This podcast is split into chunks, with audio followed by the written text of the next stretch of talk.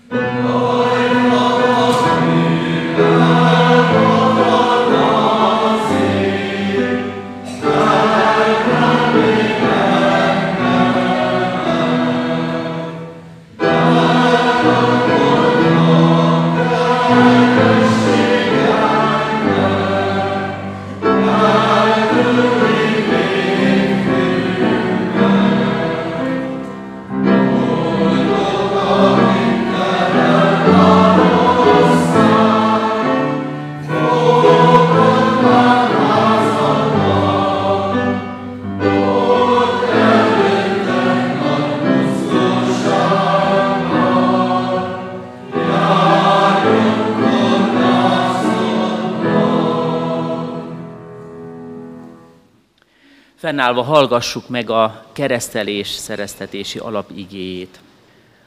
A feltámadott Úr ezekkel a szavakkal hatalmazta fel tanítványait a keresség sákramentumának, szentségének kiszolgáltatására.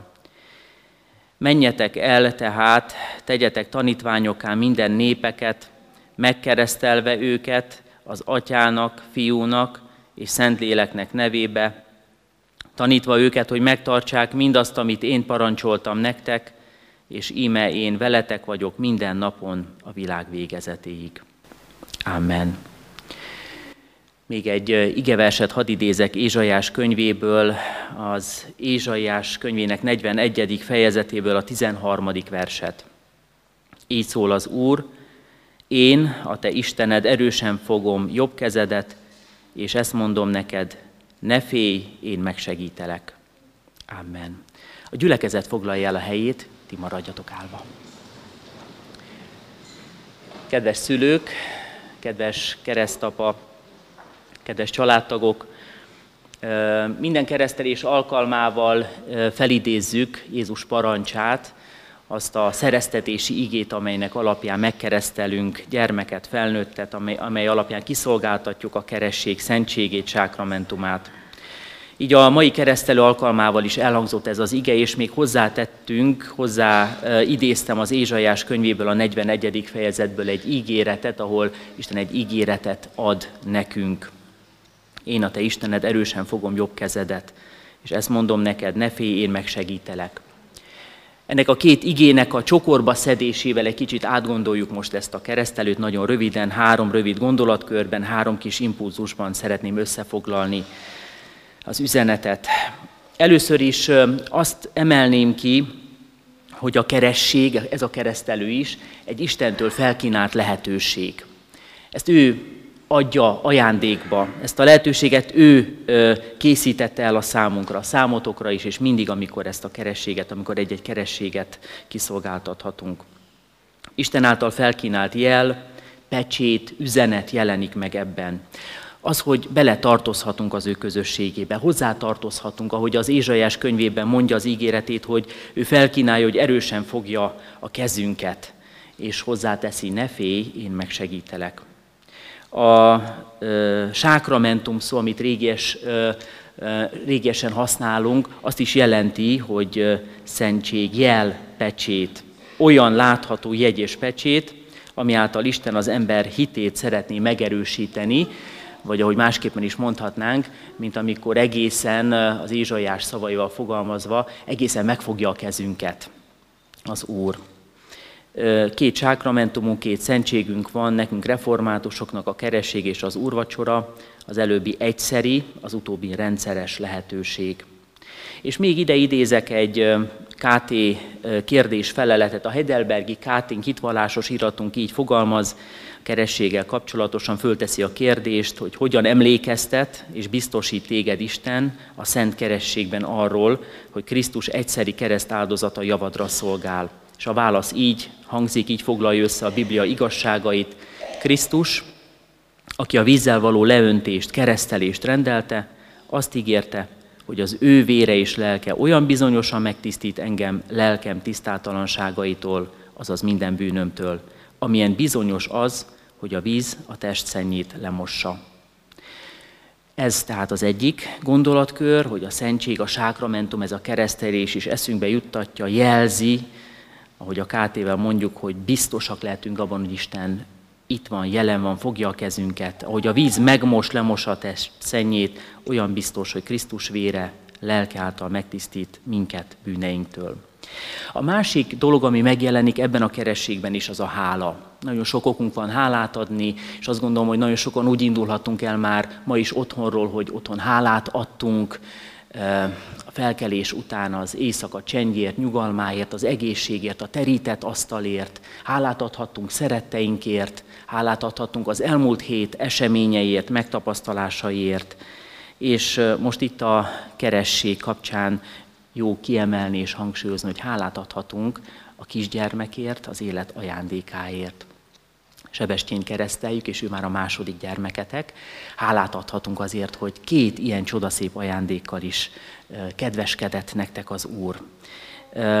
Rátok bízta az ő életét, és most ezért is hálás a szívünk. És a gyülekezet közössége azért is hálás, hogy a keresztelés kapcsán hisszük, így éljük meg, a gyülekezetünk is bővül, és így imádkozhatunk ezért az új kedves kis gyülekezeti tagunkért is, Sebestyénért. És végül az utolsó gondolatkör, hogy mindezekből következmények is vannak. Beszéljünk a következményekről, a teológiai üzenet következményeiről, ugye a keresség teológiai gondolata volt az első, a második a hála, és most a, annak a következményéről beszéljünk, hogy mi ezért hogyan tudjuk viszont szeretni Istent, hogyan tudunk valami választ kicsikarni az életünkből. Az egyik válaszunk az, hogy a hitünkben próbálunk erősödni. Református keresztény tanítás szerint a, a sákramentum, a szentség nem önmagában hat. Nem attól történik valami nagy dolog varázslatszerűen, hogy megkereszteljük a gyermeket, hanem a Szentélek jelenléte által. Ha a Szentélek jelen van az ember szívében, akkor ő hat bennünk a szentség, ez a sákramentum, a kereség is kiábrázol egy igazságot, önmagában nincs úgymond értelme, csak azzal a hittel együtt, ami hozzá kapcsolódik, ami elhozott titeket ide, ami elhozott ebbe a közösségbe akkor, amikor házasságot kötöttetek, és a gyermeketek keresztelésekor is. Ezzel együtt jár tehát, és ebben ott van a mi hitvallásunk. Az egyik válasz, hogy elmondjuk és megéljük a hitvallásban, hogy Isten fontos a számunkra. Ő kinyilvánítja, hogy mi fontosak vagyunk neki, és mi is azt válaszoljuk, hogy igen, fontos ő a mi számunkra. Jézus Krisztusnak adatott minden hatalom menjen és földön, ezzel kezdődik az ige, és mi ebben a hatalomban hiszünk, és ennek a hatalomnak alá rendeljük magunkat az engedelmesség által, ez a mi döntésünk. És kimondjuk majd a keresztelési fogadalomban is a mi döntésünket, hitvallásunkat, és megerősítjük, hogy ebben a szövetségben jó együtt lenni, jó Istenhez tartozni, és jó elfogadni újra és újra az ő szeretetét, gondoskodását, áldásait számunkra. Kívánjuk, hogy így erősödjetek ti a család közösségében is, áldásokban, hitben és hitvallásban Isten által. Amen. Most készülve a kerességre és megvalva a hitünket együtt, fennállva mondjuk el egyetemes egyházunk hitvallását, az apostol hitvallást. Hiszek egy Istenben, mindenható atyában, mennek és földnek teremtőjében, és Jézus Krisztusban, az ő egyszülött fiában, ami Urunkban, aki fogantatott Szentlélektől, született Szűz Máriától, szenvedett Poncius Pilátus alatt, megfeszítették, meghalt és eltemették. Alászállt a poklokra, harmadnapon feltámadt a halottak közül, felment a mennybe, ott ül a mindenható Atya Isten jobbján, onnan jön el ítélni élőket és holtakat. Hiszek szent lélekben, hiszem az egyetemes keresztény anyaszent egyházat, szentek közösségét, a bűnök bocsánatát, a test feltámadását és az örök életet. Amen. Kedves szülők, kedves keresztapa, egyházunk rendje és gyakorlata szerint most kérdéseket teszek fel, és ezekre hitetek, lelkiismeretetek szerint válaszoljatok hangosan. Azt kérdem először, akarjátok-e, hogy gyermeketek a keresség által az Atya, Fiú, Szentélek Isten szövetségébe és a református keresztény anyaszent egyház közösségébe tartozzon. Ha igen, felejétek, akarjuk. Akarjuk. Isten áldja és szentelje meg döntéseteket.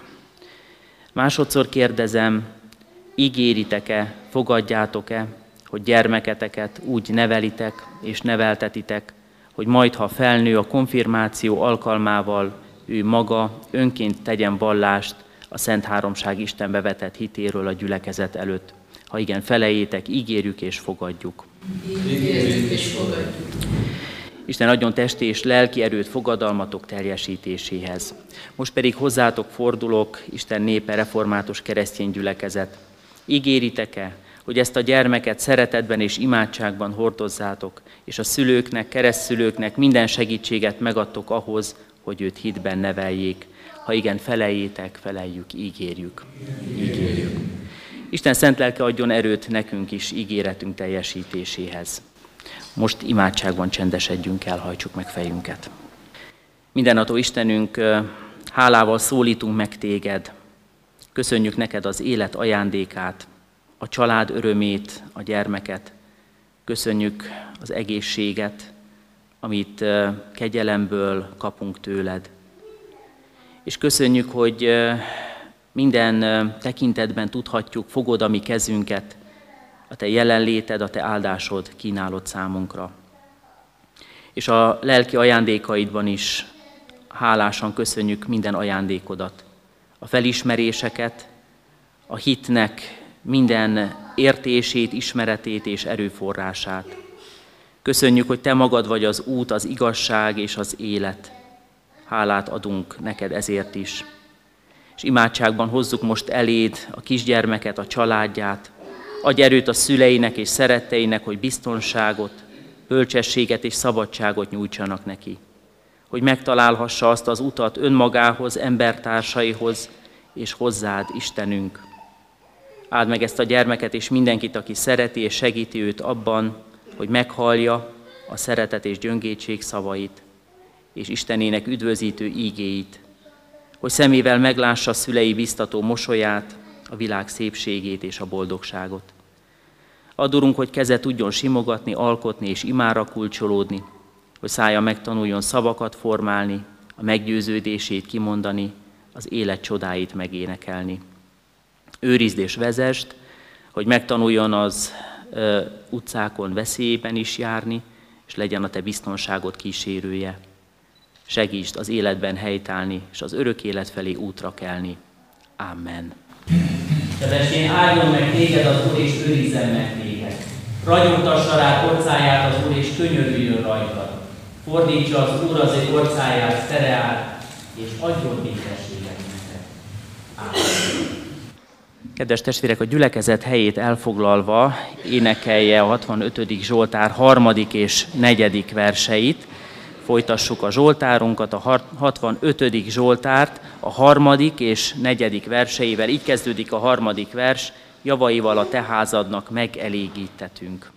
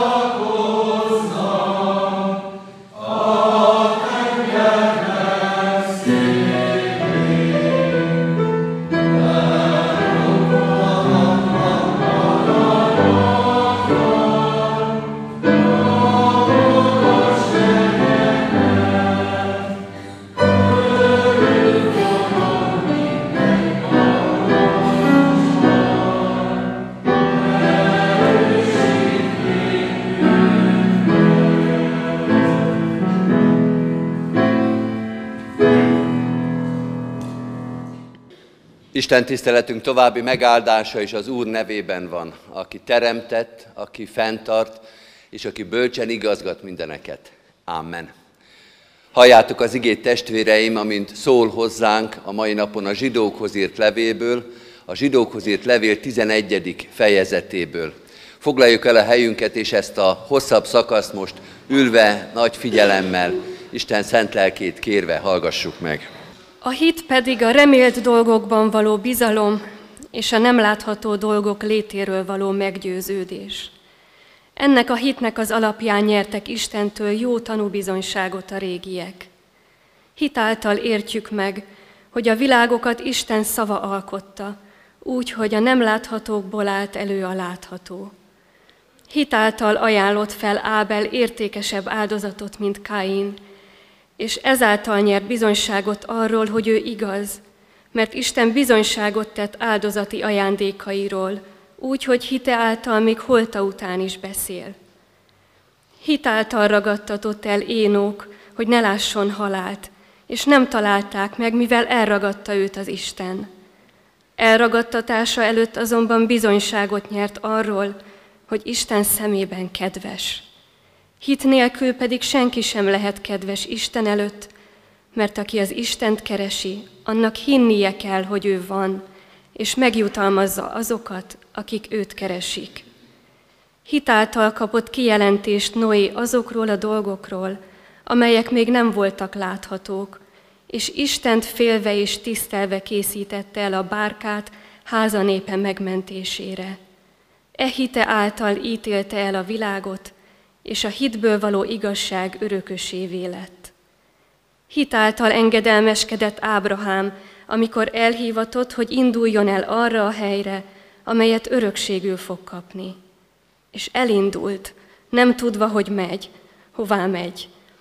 Hitáltal költözött át az ígéret földjére, mint idegenbe, és sátrakban lakott Izsákkal és Jákobbal, ugyanannak az ígéretnek az örököseivel, mert várta azt a várost, amelynek szilárd alapja van, amelynek tervezője és alkotója az Isten.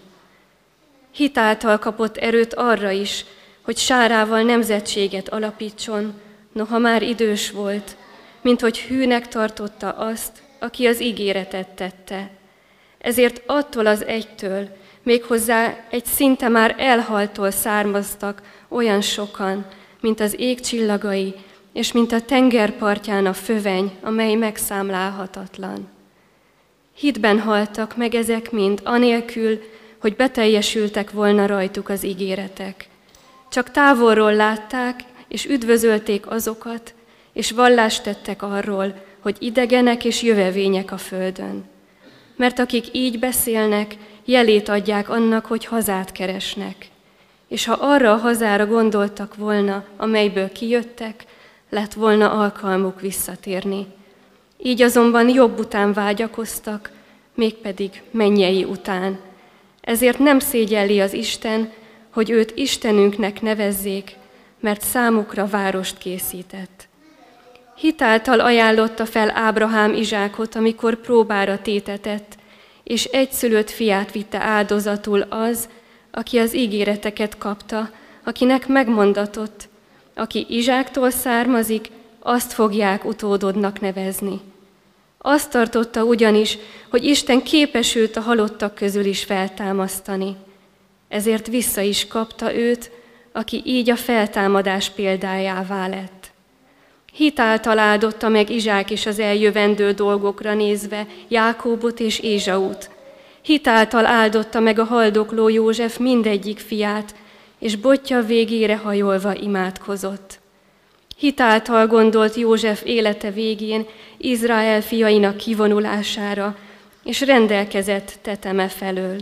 Hitáltal rejtegették Mózes születése után három hónapig szülei, mert látták, hogy szép a gyermek, és nem féltek a király parancsától. Hitáltal tiltakozott Mózes, amikor felnőtt, hogy a fáraó lánya fiának mondják mert inkább választotta az Isten népével együtt a sanyargatást, mint a bűn ideig, óráig való gyönyörűségét, mivel nagyobb gazdagságnak tartotta Egyiptom kincseinél a Krisztusért való gyalázatot, mert a megjutalmazásra tekintett. Hitáltal hagyta el Egyiptomot, nem félt a király haragjától, hanem kitartott, mint aki látja a láthatatlant. Hitáltal rendelte el a páskát és a vérrel való meghintést, hogy a pusztító ne érintse elsőszülötteiket. Hitáltal keltek át a vörös tengeren, mint valami szárazföldön, és mikor ezt az egyiptomiak is megpróbálták, elmerültek. Hitáltal omlottak le Jerikó kőfalai, miután körüljárták azokat hét napon át.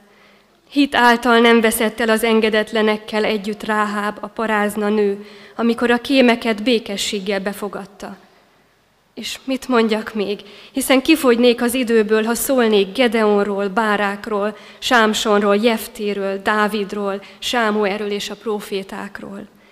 Ezek hitáltal országokat győztek le, igazságot szolgáltattak, ígéreteket nyertek el, oroszlánok száját tömték be, tűz erejét oltották ki, kard élétől menekültek meg, betegségből épültek fel, háborúban lettek hősökké, idegenek seregeit futamították meg. Asszonyok feltámadás révén visszakapták halottaikat. Másokat viszont megkínoztak, akik nem fogadták el a szabadulást, hogy dicsőségesebb feltámadásban legyen részük. Mások megszégyenítések és megkorbácsolások próbáját állták ki, sőt még bilincseket és börtönt is. Megkövezték, megégették, szétfűrészelték, kardélre hányták őket. Juhok és kecskék bőrében bújdostak, nélkülözve, nyomorogva, gyötrődve, sínylődve azok, akikre nem volt méltó a világ. Bolyongtak pusztákban és hegyekben, barlangokban és a föld szakadékaiban. És mindezeken, noha hitáltal elnyerték az írás jó bizonyságát, nem teljesült be az ígéret, mert Isten számunkra valami különbről gondoskodott, és azt akarta, hogy ők ne nélkülünk jussanak el a teljességre. Isten tegye áldottá igéjét és annak hallgatását. Hajtsuk meg a fejünket és imádkozzunk. Mennyei atyánk, áldunk és magasztalunk, hogy a hit csodáinak világában élhetünk. Hogy annyi hitetlenség és Isten, istentelenség fölött ott van az a bizonyosság, hogy Jézus Krisztusban te megmutattad magadat, és hogy nemzedékről nemzedékre adod a hit ajándékát.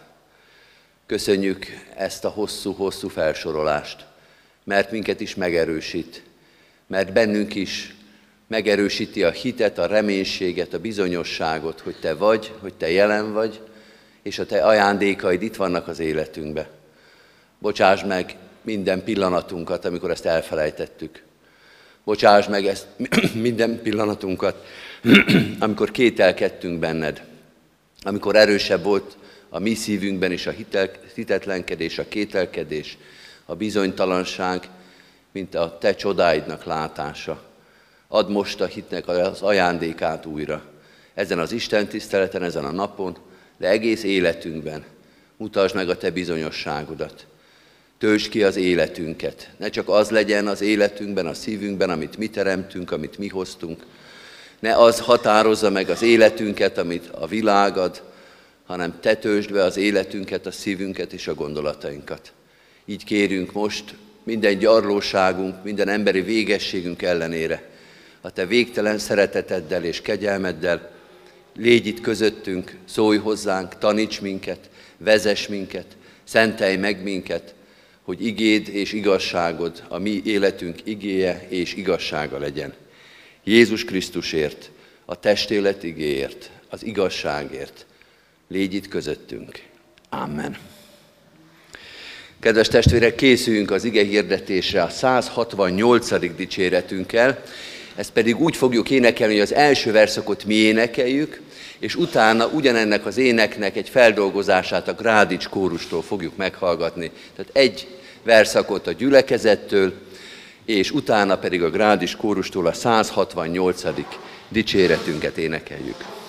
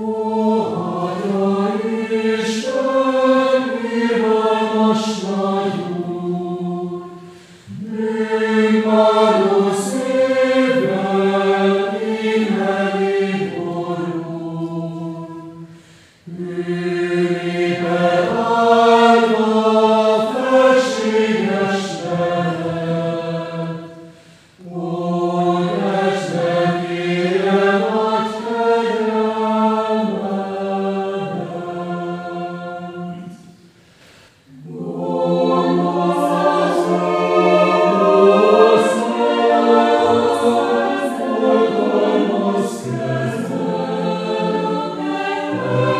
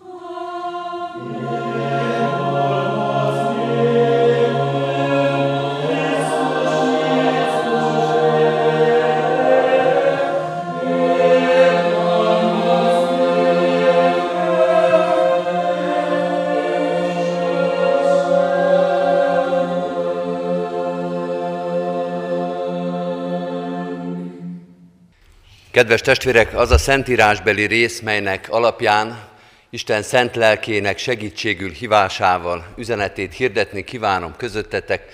A felolvasott bibliai szakaszban elhangzott már a zsidókhoz írt levél 11. részéből, csak az első verset olvasom újra.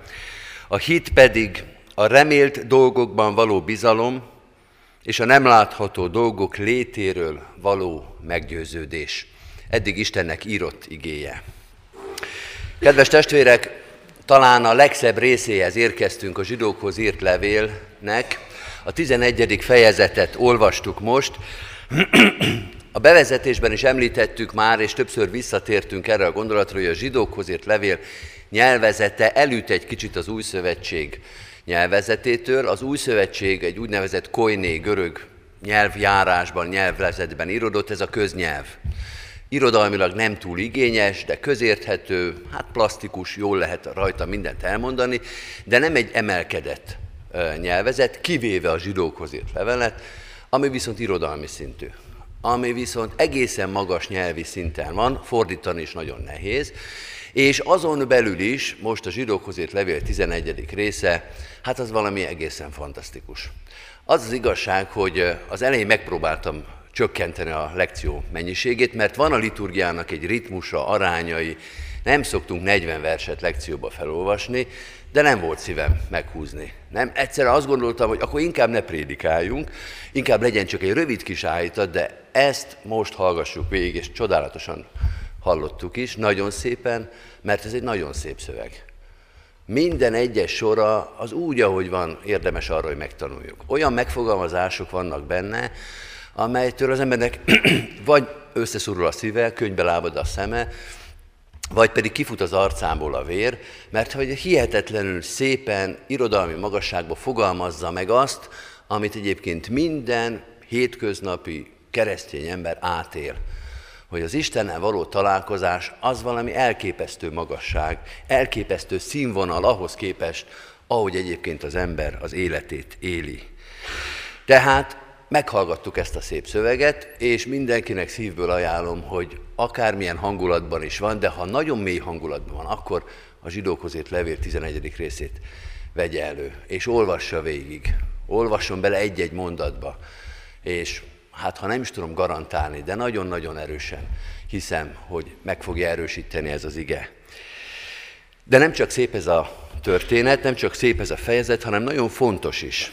És az az ige, amelyet kiemeltünk belőle, és amelynek tulajdonképpen a lebontása az egész zsidókhoz írt levél 11. fejezete, az is egyedülálló, mert olyan, mint egy definíció. A hit pedig a remélt dolgokban való bizalom, és a nem látható dolgok létéről való meggyőződés. Nem sokat olvasunk ilyet a Szentírásban, az Új Szövetségben sem, ahol tulajdonképpen, mint egy tankönyvbe kiemelve ö, oda van írva, hogy mi is a hit. Pedig azért ez érdekelne minket, fontos lenne tudnunk, hogy mi a hit, de hát ha Jézust megkérdezik, akkor mond egy példázatot, az is nagyon jó, de ilyen frappánsan, ilyen megjegyezhetően, hogy mi is tulajdonképpen a keresztény hit, ezt az új szövetségi gondolkodás, a bibliai gondolkodás nem szokta így megfogalmazni. A mi 20.-21. századi rendszerező gondolkodásunk az, amelyik elvárja, hogy a dolgok ilyen egyértelműen ki legyenek mondva, hogy jól meg lehessen tanulni. Még arra is emlékszik az ember, hogy a tankönyvben hol van, mert annyira képszerű, annyira frappáns, hogy ez szinte bele is ivódik az ember fejébe. És erről a legfontosabb dologról, a hitről, íme itt van egy ilyen szöveg, másfél sor, gyorsan meg lehet tanulni, és valóban ez a hit, nem csak frappáns, nem csak rövid, de még igaz is, amit itt a zsidókhoz levél 11. részében, rögtön az első versben olvasunk. Azt már hozzá kell tennünk, hogy ha már egyszer megtanuljuk ezt a szép sort, akkor azért vegyük hozzá az egész hosszú zsidókhoz írt levél 11. fejezetét, az egész 40 verset, mert úgy igaz ez az ige, úgy igaz ez a definíció, ahogy az egész fejezetből meg lehet érteni. Az egész felsorolás fényéből, az egész felsorolásnak az irányából lesz igaz ez a definíció. Erről szeretnék ma beszélni. Mert azt mondja a zsidókhoz írt levél, hogy igen, a hit az titok, a hit az ajándék, Istentől van, de, és rögtön ezzel kezdi, érthető és átlátható. A hit az nem csak valamilyen titok, misztérium és lilaköd, amiben az ember nem lát bele. Van ilyen oldala is, nem tudjuk a kezünkben megragadni, nem birtokoljuk az Isten hitet, nem birtokoljuk a hitnek a, a kulcsát, amivel mindent hol föl lehet nyitni, mindenkinek át lehet adni, de nem igaz, hogy nem érthető, nem igaz, hogy befogadhatatlan, nem igaz, hogy magyarázhatatlan. Másfél mondatba le lehet írni. Érthető és átlátható. Amit remélünk, amit Isten megígért, az valóság. Amit nem látunk még, amit Isten ígéreteiben megfogalmazott, de még nem látjuk, az valóság. Van, ami ilyen egyszerű dolog a hit. Olyan, mint egy hatodik érzékszerv. Hogy ezzel a hittel mások számára érzékelhetetlen, láthatatlan dolgokat is a hit, az valóságosan érzékel. Vagy olyan, mint a hőkamera. Hogy az ember az nem érzékeli látással a hőt, de a hőkamera láthatóvá teszi. Amikor Sopronba jártam egyetemre, a kémiai laborban több felirat volt, a ifjúság testi épségét védendő, és az egyik így volt, hogy a forró kémcső pontosan ugyanúgy néz ki, mint a hideg. Nem lehet látni, de jobb, ha ezt az ember az eszébe tartja. Hát a hőkamerával lehet. Egy csomó dologra igaz, nagyon sok dologra igaz, hogy nem látjuk az Isten dolgaiban, de a hit az érzékeli. Az olyan, mint a hőkamera. A hitetlen nem látja, nem érzékeli, a hívő ember pedig pontosan látja, és erre kapunk itt felsorolást. De csak a lekció értelmében. Az Isten felől igaz ez. Az Isten kapcsolatról szól ez, hogy ilyen érzékszervünk, ilyen érzékelésünk van. A hit szó ugyanis sok mindenre másra is alkalmas. Minden nyelvben és a magyarban is a hit az egy ilyen bizonytalan tudást is jelent. Fáj a fejem, azt hiszem, hogy beteg leszek. Azt hiszem, nem hiába hoztam el az esernyőt. Vagy azt hiszem, hogy elvesztettem az esernyőmet. Hány méter magas a kékes? Azt hiszem 1014. És ezekben az értelemben is helyesen használjuk a hitet. Nem vagyunk benne biztosak, de úgy körülbelül úgy emlékszünk, minthogyha így lenne. A zsidókhoz írt levél nem így használja a hitet, nem ebben. Ezzel a hittel, mert ez is egy bizonyos hitvélekedés, ezzel a zsidókhoz írt levél nem foglalkozik. Nyilván akkor is volt, abban a korban is egy ilyen bizonytalankodó tudás, de ő ezt nem fogalmazza meg, nem foglalkozik ezzel, mert a hit szó alatt, a bizalom szó alatt valami egészen mást ért. A hit az egy biztos tudás a zsidókhoz írt levélben. Az általános bizonytalankodást félreteszi, és azt mondja, a hit az egy olyan érzékszerv, amely Istenre figyel. Csak Istenről beszél a hit. Semmi másról, sem az esernyőről, sem a kékestetőről, sem a betegségről nem foglalkozik. Istenre figyel. A hit az Isten kapcsolat. A hit az Isten az életünkben, az Isten a szívünkben, a sejtjeinkben, és ezért semmi bizonytalanság nincsen benne. Lehetünk mi bizonytalanok, de Isten nem bizonytalan. Lehet, hogy mi valamit még nem értünk, de Isten mindent lát és átlát. A zsidókhoz írt levél ezt a képességet nevezi hitnek. És azt mondja, itt van a világban.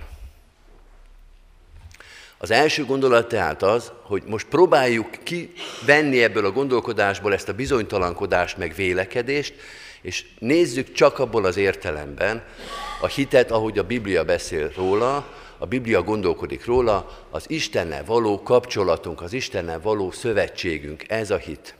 A második gondolat az, és ez a hosszú felsorolásnak a lényege, hogy lássátok meg, hogy ez itt van ebben a világban. Nem csak a hitetlenség van a világban. Nem csak az istentelenség, nem csak a rossz. Néhány héttel ezelőtt utaltunk Gandira, hogy ő azt mondta, hogy a keresztények mindig azt mondják, hogy a világ meg van váltva, de hát én, ha körülnézek, mondja Gandhi, azt látom, hogy ez a világ megváltatlan. És persze értjük, hogy mire gondol.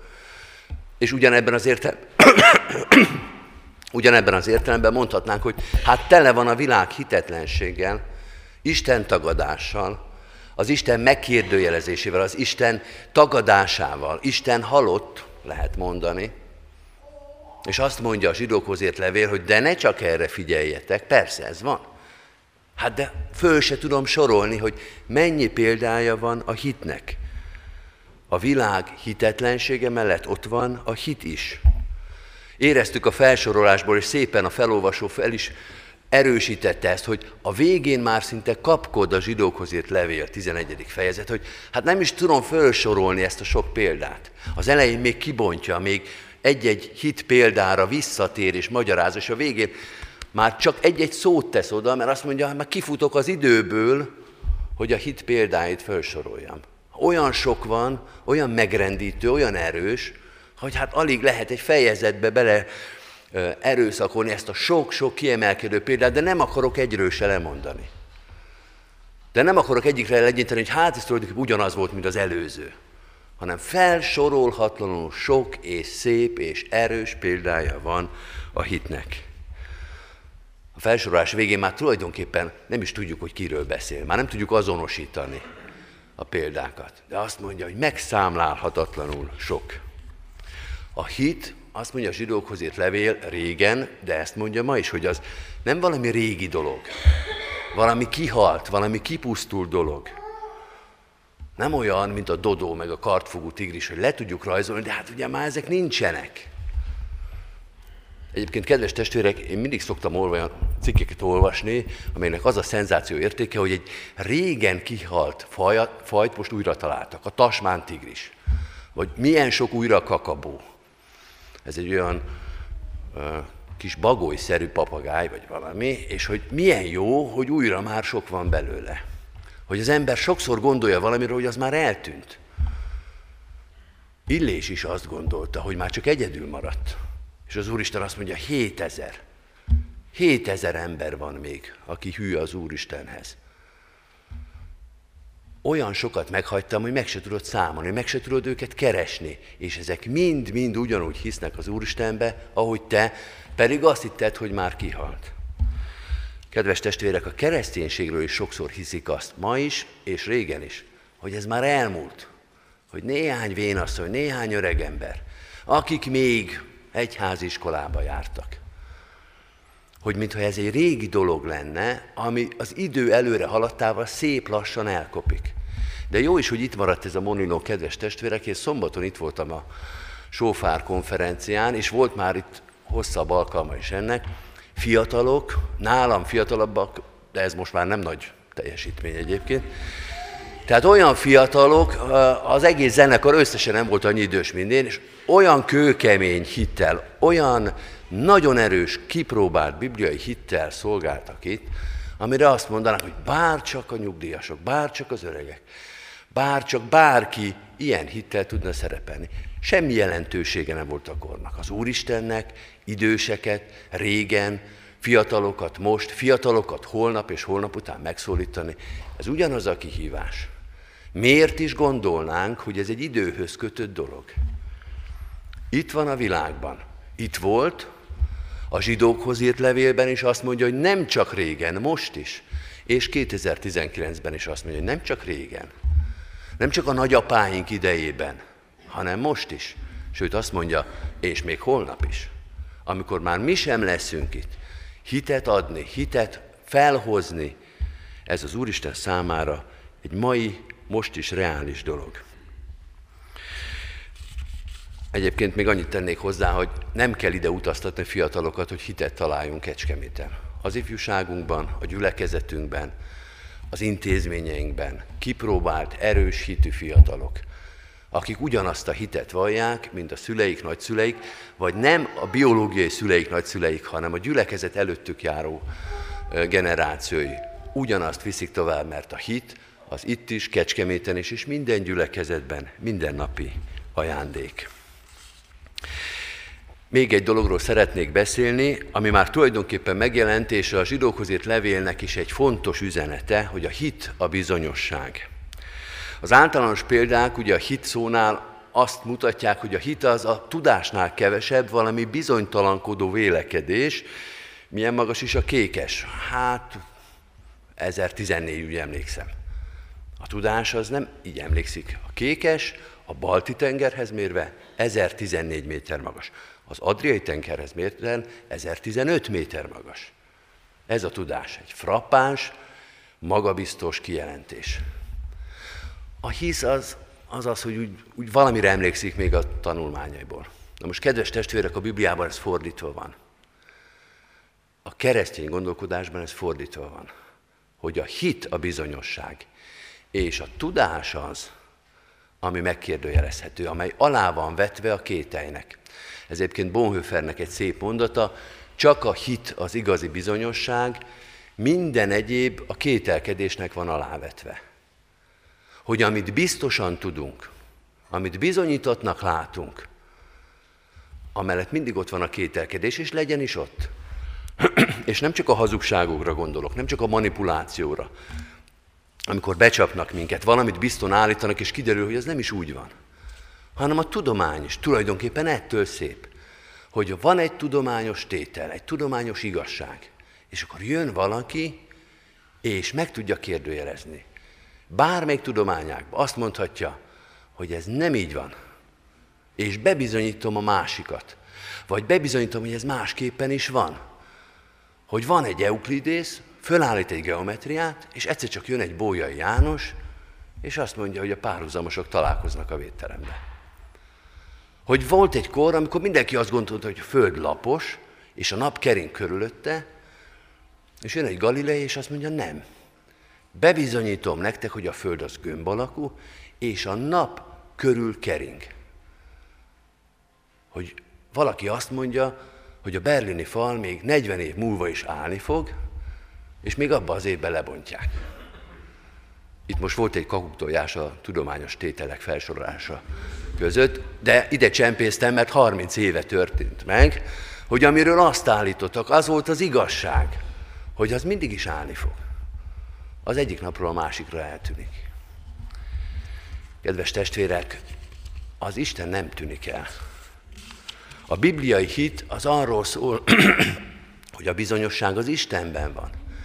Mi persze félreérthetünk dolgokat, bizonytalankodhatunk, de ha az, a hit az az Istenhez van kötve, aki kijelentette magát, aki megmutatta magát Jézus Krisztusban, akkor ott már nincsenek új igazságok.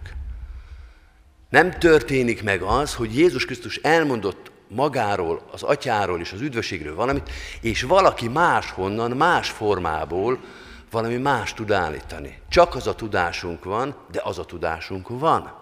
Az itt van az egyházban, itt van a hívők közösségében, amit Jézus kijelentett. Nem miattunk van bizonyosság a hitben, hanem Isten miatt, amit ő állít. És bármi történhet a világban, az megáll. Sőt, az az igazi.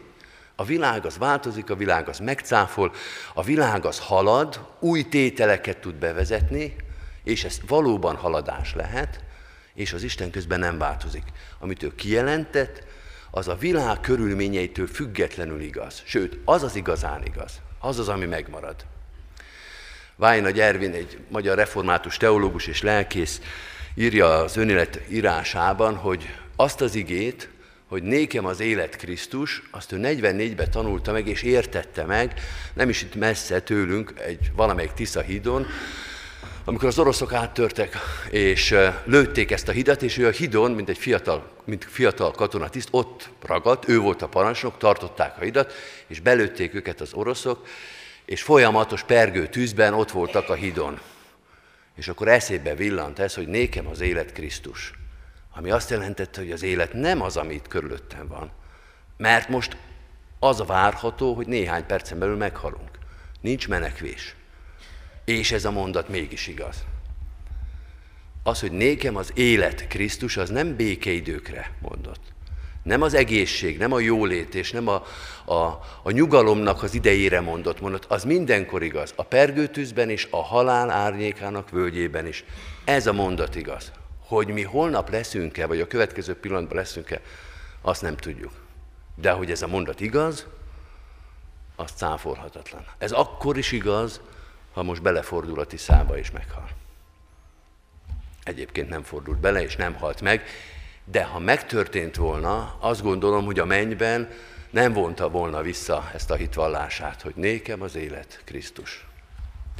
Kedves testvérek, erről a hitről beszél a zsidókhoz írt levél.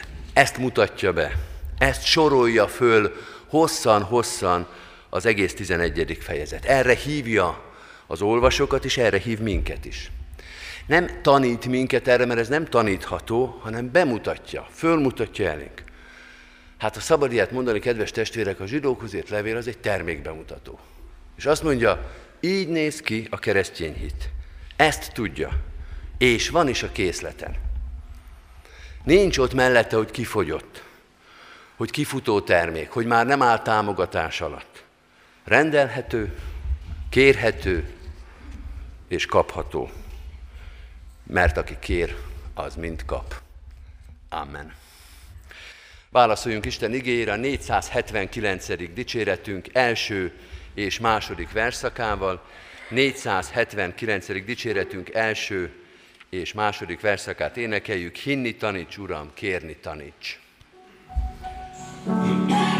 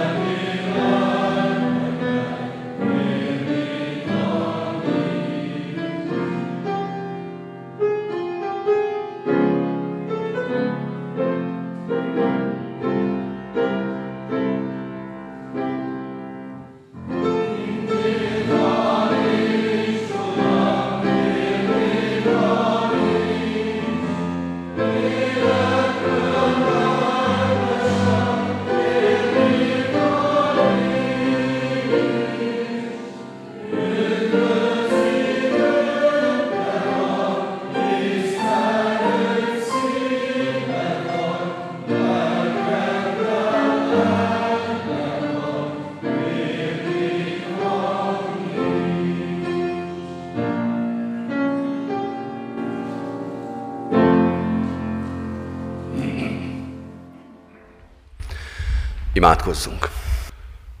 Urunk, a csodádra várunk, a hit csodájára, minden reggel, amikor fölébredünk. Akkor is, ha a hitben éltük meg a tegnapi napot.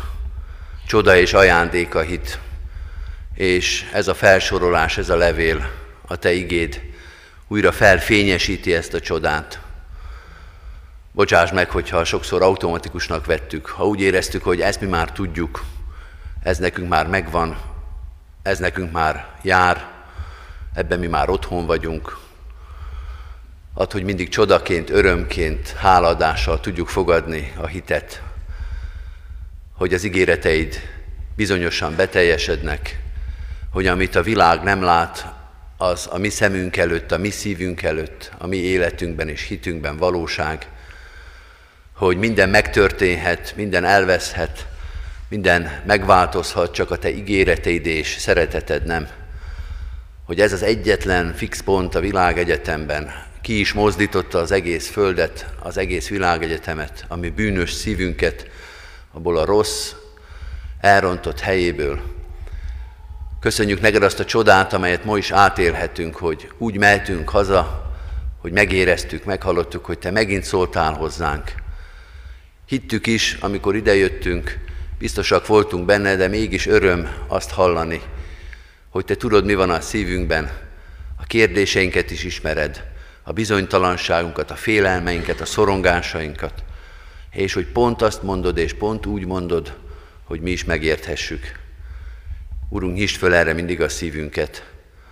Annyi ige, annyi ige hirdetés, annyi üzenet hangzott már el, ami elment a szívünk mellett, mert bezárkóztunk, mert mással foglalkoztunk, mert nem hittük el neked. Köszönjük, hogy mégsem mondtál le rólunk. Hálát adunk a türelmedért, dicsőítünk a szeretetedért. Köszönjük neked, hogy újra és újra meglátogatsz bennünket.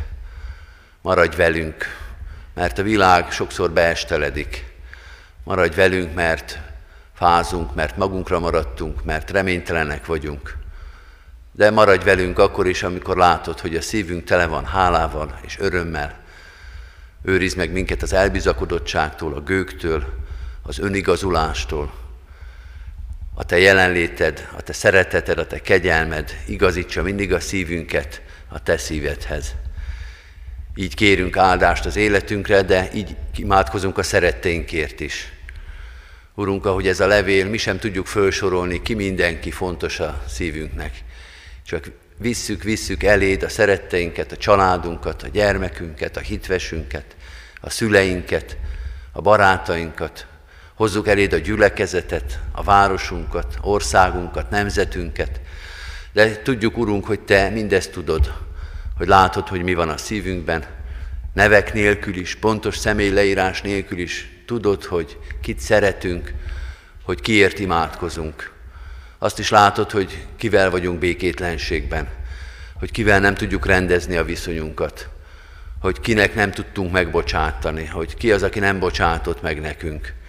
Ezeket is mind-mind elét hozzuk, rendezd az életünket. Azt add, amire szükségünk van. Ne csak azt, amit kérünk, ne is azt, amit kérünk, hanem ami szerinted a legfontosabb. Így visszük eléd a betegeinket is, a megfáradtakat, Sokan vannak, akik félelemben, szorongásban élik ezeket a napokat, mert kórházban vannak, kórházba készülnek. Műtő asztalra viszi az élet őket. Urunk, Te vagy a mi orvosunk, a reménységünk. Az történjen, amit Te akarsz. Fogd a kezünket, fogd a kezüket, bíztasd, erősítsd, vigasztald őket. Ugyanígy imádkozunk a gyászolókért is, mert neked még ott is van hatalmad. Amikor nekünk már mindennek vége, amikor mi már semmit nem tudunk tenni, amikor a tehetetlenségünkben összeomlottunk, te ott is győzedelmes vagy. Állj ott a gyászolók mellett. Sokszor rossz, üres szavaink helyett te légy az, aki vigasztalsz. Te adj felépülést, te adj megszabadulást a gyász minden terhéből. Te látod azokat a fájdalmakat, szomorúságokat, amiket mi sem láttunk, amiről nem tudunk, te azokat is tudod gyógyítani. Egész életünket minden testvérünket eléd visszük így. Áld meg minket közösségeinkben, a gyülekezetünket, áld meg az itt folyó szolgálatot, mind ahogy a többi gyülekezetért is, itt a városban és szerte a világban imádkozunk. Hadd teljesítsük be a Te akaratodat, végezzük el küldetésedet, embereket, lelkeket vezethessünk hozzád, hogy minél többen lássák és tudják, sőt hirdesség is, Jézus Krisztus Úr az Atya Isten dicsőségére. Áld meg gyülekezetünk legfontosabb szolgálatait, az igehirdetést, a vigasztalást, a lelki gondozást, a hitre nevelést, de minden szolgálatunkban is mutasd meg, hogyan hirdethetjük a Te dicsőségedet.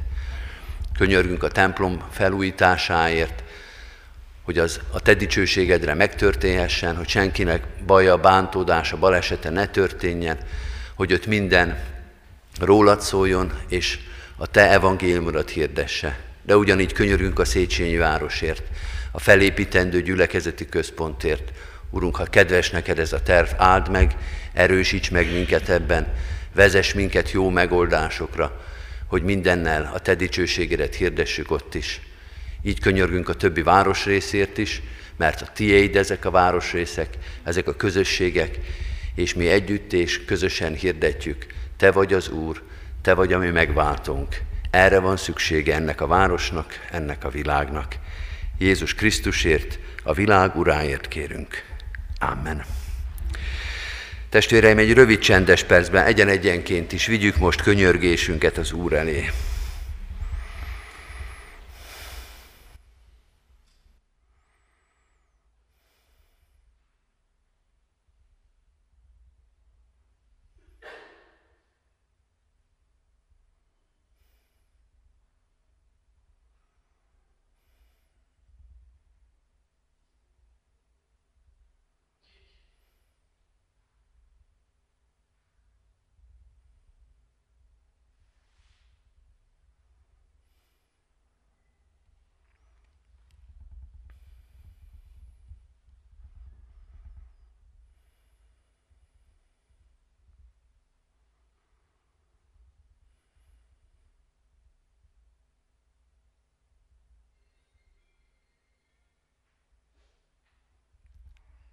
Amen.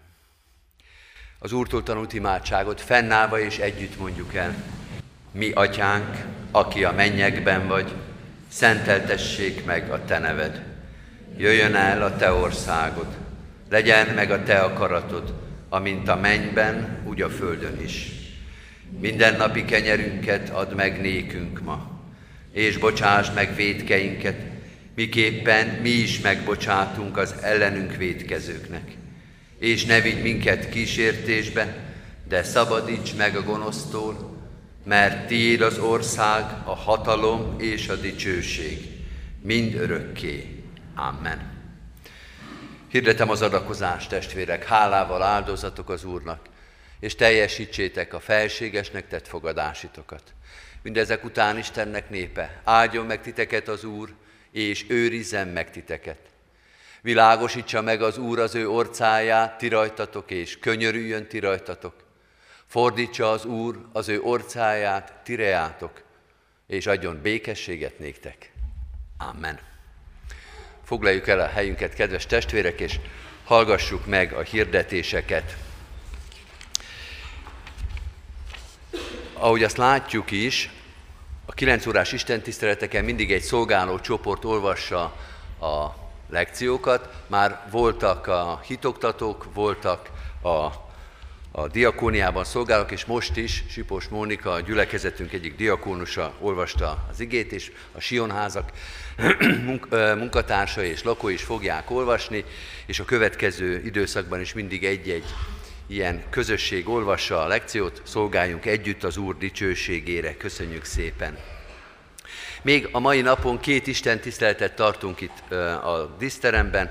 11 órakor a családi Isten tiszteletet, amelyen a gimnázium szolgál, és este 5 órakor a kert Isten tiszteletet, a keresztény Kecskeméti találkozónak az Isten tiszteletét, amire szeretettel várunk, az ifjúság szolgál ezen az alkalmon. Heti alkalmainkból csak néhányat emelek ki, két házi bibliaóra lesz, mind a kettő kedden, és mind a kettő 6 órakor, az egyik Petőfi városban, Jánosi Lászlóiknál, a másik a Műkert városban, Harkai Istvánéknál, a környéken élőket és minden érdeklődőt szeretettel várunk oda is. Szerdán presbiteri gyűlés lesz, Szarvas utcai Sion házba, tehát a helyszínre tessenek figyelni, presbiterek, igazgatók és akik jönnek, Szarvas utcai Sion háznak a gyülekezeti termében leszünk. Ezzel összefüggésben lehet, hogy a presbitereknek levele van itt a kiáratnál, hogyha valaki e, keresi, akkor azt itt megtalálja. A Nőszövetségi alkalom ez csütörtökön és a ránk következő vasárnapon és a megszokott rendben tartjuk az alkalmakat 9-kor, 11-kor és délután 5 órakor. Kérjük a testvéreket, hogy hordozzák imádságban a gyászolókat, azokat a családokat, akik az elmúlt héten veszítették el szerettüket, és azokat is, akik most készülnek a temetésre. Az elmúlt héten imádkoztunk Varga Istvánné, Polgár Etelka, Posztós Jánosné és Kovács Ilona, illetve Nagy Imre testvéreink itt maradt szeretteiért, hozzátartozóiért. Halottaink Csapó Ferenc Sándor, aki 67 évet élt, temetése november 11-én, hétfőn 15 órakor lesz a köztemetőben. Rékási József Antalné Csávás Piroska, 71 évet élt testvérünk temetése kedden, 12-én, 10 óra 45-kor lesz a köztemetőben. És Bognár Istvánné Kelemellenke Terézia testvérünk, aki 91 éves korában tért haza Teremtő urához. Az ő temetése november 12-én kedden, 14 óra 30-kor lesz az Izsáki Református temetőben. Isten szent lelke vigasztalja az itt maradtakat és mindenkit, aki a gyászterhét hordozza. Köszönettel hirdetjük, kedves testvérek, az adományokat. A hirdetőlapon részletezve is van, én csak egyben mondom, hogy az elmúlt héten 772 ezer forint érkezett gyülekezetünk pénztárába, összesen a templom felújítására már 10, majdnem 11 millió forint adomány érkezett, a Széchenyi Városi Gyülekezeti Központra majdnem 5 millió forint, de ezekre a célokra tovább is folytatjuk a gyűjtést, támogassuk ezeket az alkalmakat, e, e, ezeket a, a terveket, nem úgy, mint a gyülekezetnek a tervét, hanem abban a hitben és reménységben, hogy Istennek van terve a templomunkkal is, a Széchenyi Városi Gyülekezeti Központ felépítésével, és Istennek ebben a tervében és szolgálatában kaphatunk mi is helyet az adományainkkal, az imádságunkkal és a szolgálatainkkal. Gyászfeldolgozó csoportot hirdetett újra a gyülekezetünk, a további híreinkből csak egy-egy szót emelek ki. A gyászfeldolgozó csoport november 20-án folytatódik, még lehet csatlakozni, ha valaki a gyász nehéz terhét hordozza és segítségre van szüksége, várjuk szeretettel ebbe a csoportba, a részleteket a hirdetőlapon megtaláljuk. Ugyanígy szeretettel hirdetem, hogy az Alfa sorozat is elindul a gyülekezetünkben ismét, november 19-én, délután 6 órától a gyülekezeti központban. Nagy Henrietta lelkipásztort lehet keresni ezügyben, de sokan fognak ebben szolgálni. Ha van olyan ismerősünk, aki szeretne a hitben pontosabb képet kapni az Isten kijelentéséről, bizonytalankodik, szeretne ebben előre haladni, vagy mi magunk vagyunk ilyenek, ez a közösség minden évben többször is várja szeretettel ez a szolgálat, ezeket a testvéreinket. Hirdetem, hogy november 14-én délután 4 órától és november 15-én délután 6 órától nyílt ifit tartunk az ifjúsági galériába, bárkit szeretettel várnak a szervezők, mindenkit nagy szeretettel látnak, akkor is, ha nem férünk be, és most egy kicsit fenyeget is ez a veszély, mert nagyon sokan fognak jönni, örülni fogunk ennek a problémának, és valahogy meg fogjuk oldani. Mindenkit, mindenkinek a gyermekét, mindenkinek az unokáját is szeretettel várják az ifjúsági munkásaink. Hirdetem, hogy a Nőszövetség tésztakészítésre készül, mint minden karácsony előtt. Ez is a Szarvas utca és Jónházba lesz. November 15-én, 22-én, 29-én a részletek egészen a tészta nemekre vonatkozó információkig benne vannak a hirdető labba, még pénteken milyen típusú tésztát készítenek, specialistákat is várunk ezekre az alkalmakra. Iskolai kollégiumi hírek, általános iskolának, gimnáziumnak is lesznek nyílt napjai, ezek mind föl vannak sorolva. November 12-én, 13-án az általános iskolának. Várják erre a nyílt napra a 2000 20-ban, 21-ben tan, ö, abban a tanévben tanköteles gyermekeket és szüleiket, a gimnáziumban november 14-én, 20-án, 26-án, beiskolázási szülői értekezés lesz 20-án. Annyit jegyezzünk meg, hogyha bárkit ez érint, vigyünk neki hirdetőlapot, jöjjön, nézze meg az iskoláinkat, válassza az iskoláinkat, szeretettel várjuk őket, minden információt megtalálunk ott. Egy szép zenei alkalomra is hívunk mindenkit. Beke Márk, gyülekezettünk tagja, aki méltán lett híres most már nem csak Magyarországon, hanem más területeken is. November 11-én, azaz holnap 18 órától itt a díszteremben koncertet ad, szeretettel vár erre mindenkit. És még egy hírt szeretnék felolvasni, ez a választói névjegyzékre vonatkozik, arra, hogy 2020 a 20. évre most állítjuk össze a választói névjegyzéket. A választói névjegyzék bekerülési feltétele az, hogy valaki 18 évét elbetöltötte, konfirmált, és befizette az előző évben az egyház fenntartó járulékot. Tehát a 2020-as évre vonatkozóan a 19-es befizetések fognak számítani. Hogyha valaki ezt már megtette, annak köszönjük, ha valaki még ezután fogja megtenni, azt is meg fogjuk köszönni. Arra hívjuk fel a figyelmet, hogy ezt gyakorlatilag december 20-áig meg kellene tenni, mert az a gyakorlat megszűnik a gyülekezetünkben, hogy a következő év januárjában még visszamenőlegesen be lehessen fizetni. Arra kérünk mindenkit, hogyha támogatni szeretné a gyülekezetünket, azzal, hogy a választói névjegyzékbe is feliratkozik, regisztrálja magát, és az egyház fenntartó járulékot befizeti, akkor ezt még ebben az évben tegye meg az Úr Jézus Krisztus legyen gyülekezetünk őriző pásztora. Kedves testvérek, az áró énekenket énekeljük, ez a 40. Zsoltár, ennek a hónapnak az éneke, már adventre készül, ez egy szép adventi Zsoltár is egyébként. A 40. Zsoltárnak három verszakát énekeljük, az elsőt, a másodikat és az utodik, utolsót. Az első verszak így kezdődik, várván vártam a felséges urat.